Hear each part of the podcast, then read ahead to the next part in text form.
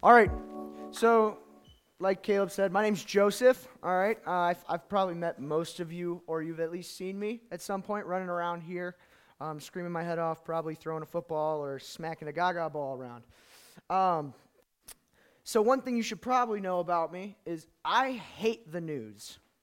Like, I hate the news. I, I, cannot stand the news. You will never see me looking at the news. And, and I really don't think it's because of necessarily like what's on the news as much as like this, this story from my childhood. See, I, uh, I'd spend a lot of time with my grandparents, right? And they had cable. My, my mom and I didn't. Um, sorry, one moment. Let me fix that. Um, so, so we didn't have cable, so I was like always excited going over to my grandparents. Right? I'm like, yes, I get to watch the cartoons. Like I was so excited. Um, and, and it was fine and dandy, right? I'd go, I'd get my cosmic brownie, and I'd pop a squat on the couch, flick it to Nickelodeon, and watch whatever was on for the day. Until 6:30 came. I hate 6:30.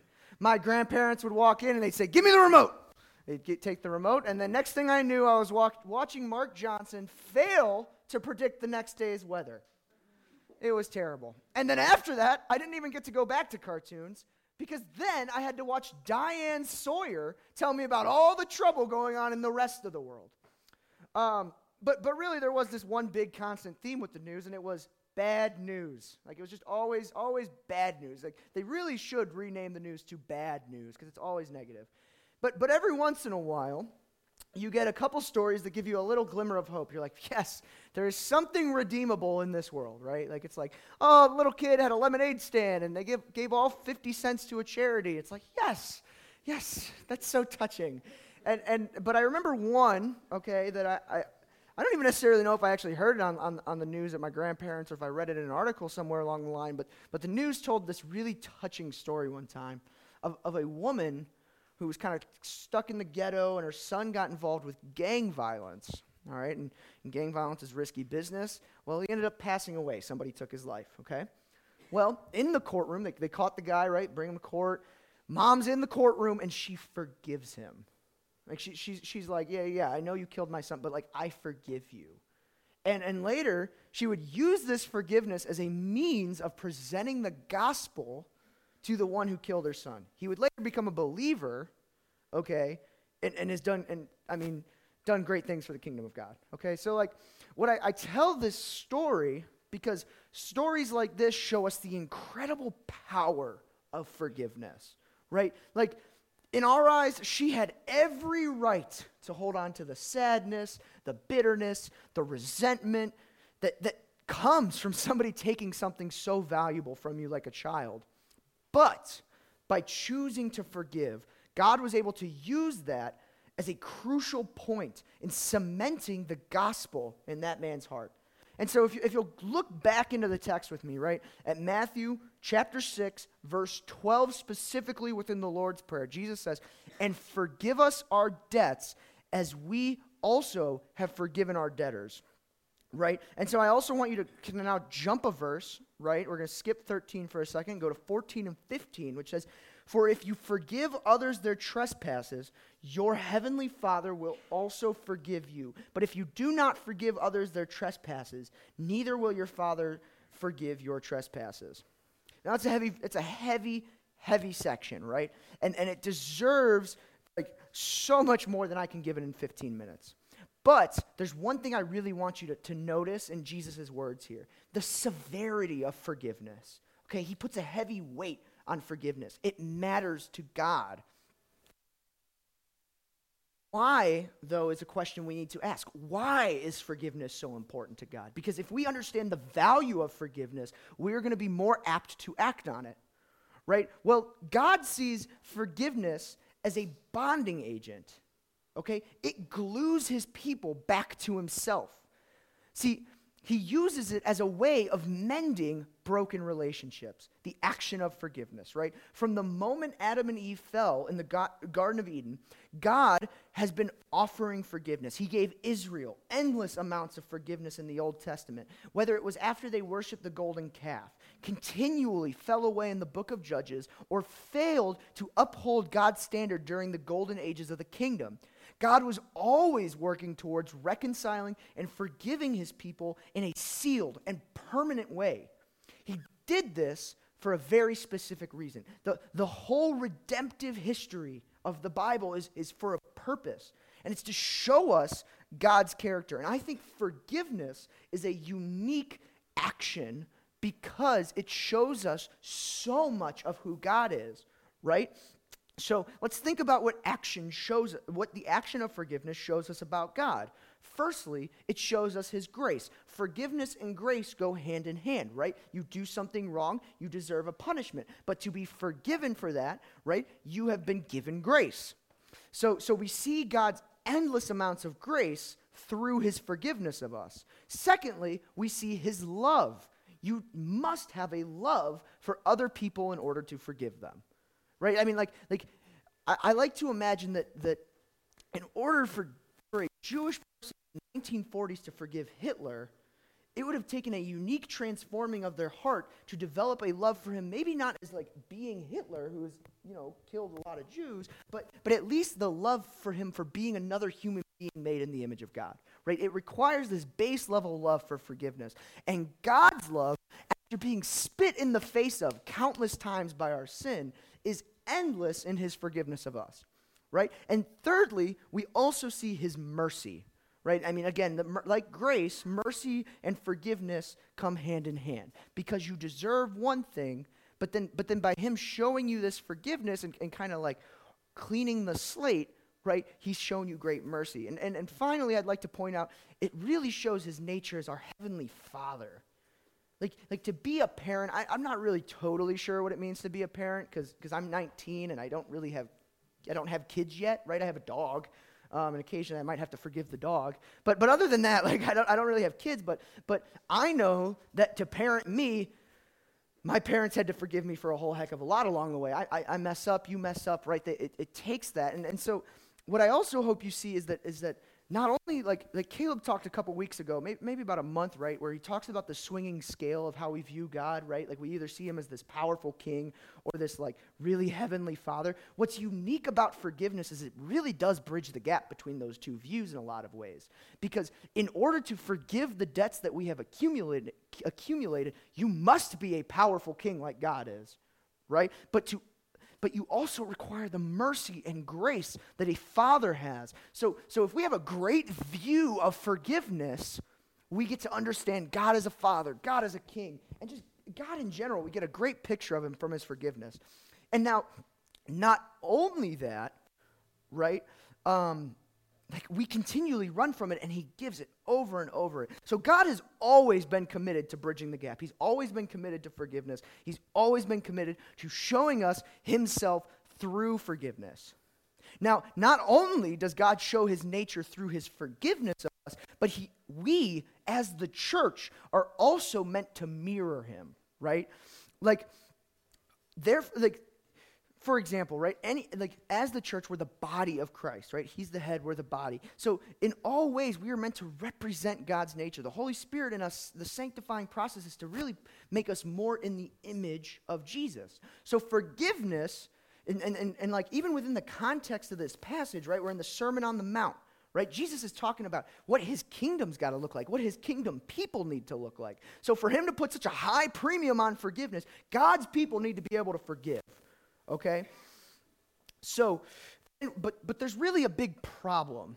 And, and I don't really know if you've noticed, I, I, I tend to notice here and there, we are really bad at forgiving.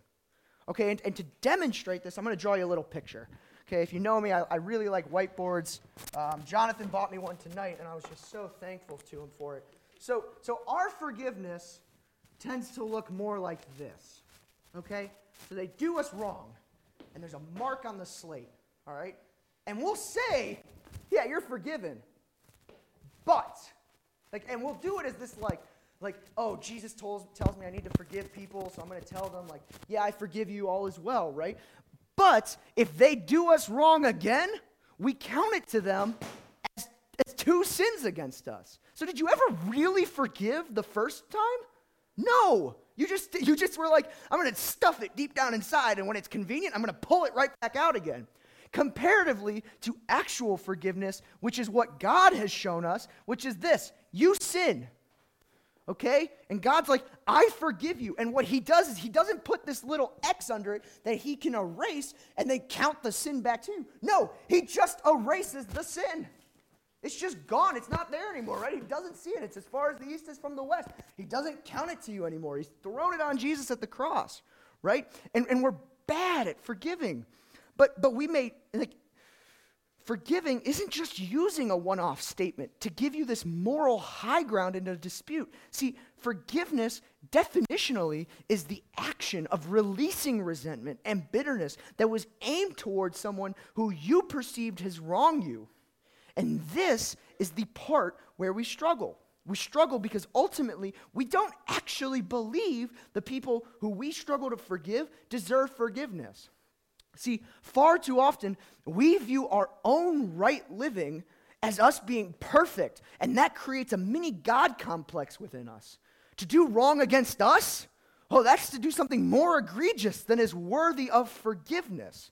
And this is an incredibly ignorant line of thinking that I'm guilty of, you're guilty of, and plenty others are guilty of. And with this developed, self righteous, arrogant, and prideful view of ourselves, we create this tension with God and the people around us. And this tension forces us to do one of two things to either admit, like, anyway, sorry, to admit we are wrong and, and hold on to a grudge, or to shell up and protect our own perception of an incident. God makes it clear in our text how we relate to others reflects how we relate to him. That's really what's going on in verse 14 and 15 there, right? Like, like it feels like this conditional language, but really what's going on is, is it, God's trying to teach us that there's this deep relationship between how we interact with others and how we interact with him, right? They're so interconnected. But if, we, if we're becoming hostile towards others by, by this deep resentment and bitterness, and we're not willing to let go, and we're not willing to let, like, just be relieved of it, then what is that saying about our relationship with God? We have all this tension with people, which means it's impossible for us not to have the tension with God. They go hand in hand in that way. So clearly, there's a problem going on. I mean, it, it's, it's abundantly clear. Something inside of our hearts, inside of our souls is, is wrong, right? Due to our pride and the tension that that creates with God and with other people, we've become entitled. We, and, and we're left with this just unforgiving spirit that is incapable of bonding broken relationships like forgiveness is intended to do. And, and that condition will leave us broken and lonely in our lowest moments. Okay? Like, I, I, I, could go on for, for stories and, and, stories about it, but like I have stories of my own where like I didn't resolve issues with people. I didn't forgive them. I held on to resentment. And when I needed them, they weren't there because this tension, like it, it wasn't bonded. We didn't fix everything, right? So so you're gonna be left lonely and, and hurt. So so what do we do? Like, what is what what can we do, right? For, we've already established I can't just go up to the person and be like, I forgive you. Like it's, it's not as simple as that. So, so this is why Jesus encourages us to pray. See, by asking for forgiveness from the Father for our sins against Him, right, we are scourging the prideful spirit within us. We are accepting our position as sinners who deserve nothing but the wrath of God, but have been redeemed by the forgiving, finishing work of Christ on the cross. And when we accept the weightiness of our sin being placed upon Christ and Him accepting the punishment of it despite living a perfect life, this is what forges a humble spirit within us. The more iniquity we recognize and confess in prayer and lay on the shoulders of Christ to bear, the more clay we are giving the Maker to shape within us into something new and beautiful. Right? And so, while our justification is a one time event based solely on the grace of God, right, the confession of sins must continue to be an integral part of the Christian prayer life in order to prepare the soil for God to plant seeds of growth and root out sin in our lives and make us more righteous in living. As the Lord fosters this new humble spirit within us, we become empathetic towards others, right? Which allows us to truly release the resentment and bitterness we hold towards those people. We get off our self righteous pedestal. And when they fall short, we're there to pick them up and say, it's okay. Instead of desiring revenge, we desire growth for the other person. Instead of desiring punishment for those who wrong us, we will desire to be reconciled to them. This is beautiful, but it, it's a work of God, and we need Him. Because just as interwoven as our relationships are with, with other people as they are with God, so are as interwoven as like when we need to do actions towards others, we're helpless. We need God to help us in this way, right? So, and, and we have such a great model of this in Jesus. I mean, Jesus lives this out like no other, right? He had every right to scorn us. He actually did live perfectly. We talked about how, like, we perceive we live perfect. We don't, but he actually did it, right? He was totally sinless. And despite us hating him, despite us being at total enmity with him, he forgave us. He forgave us. He didn't just tell us, he didn't just tell us we are forgiven. He did the heavy lifting. All right? Like literally, he, he bared my cross. He bared your cross. He bared the cross of all the people who desired, he desired to see redeemed. So, young men and young women, trust him in that. Trust him to help you forgive. Trust that he forgives you because he loves you. Trust him enough to confess and just place your sin upon the shoulders of the one who can bear the weight. When you do this, rest in the fact there's no action left for you to take. You need not do anything to be reconciled to him past that. For he said on the cross, It is finished. The work is done. You're forgiven. You're free to live, free to love, and most importantly, you're free to forgive those who may seek to harm you.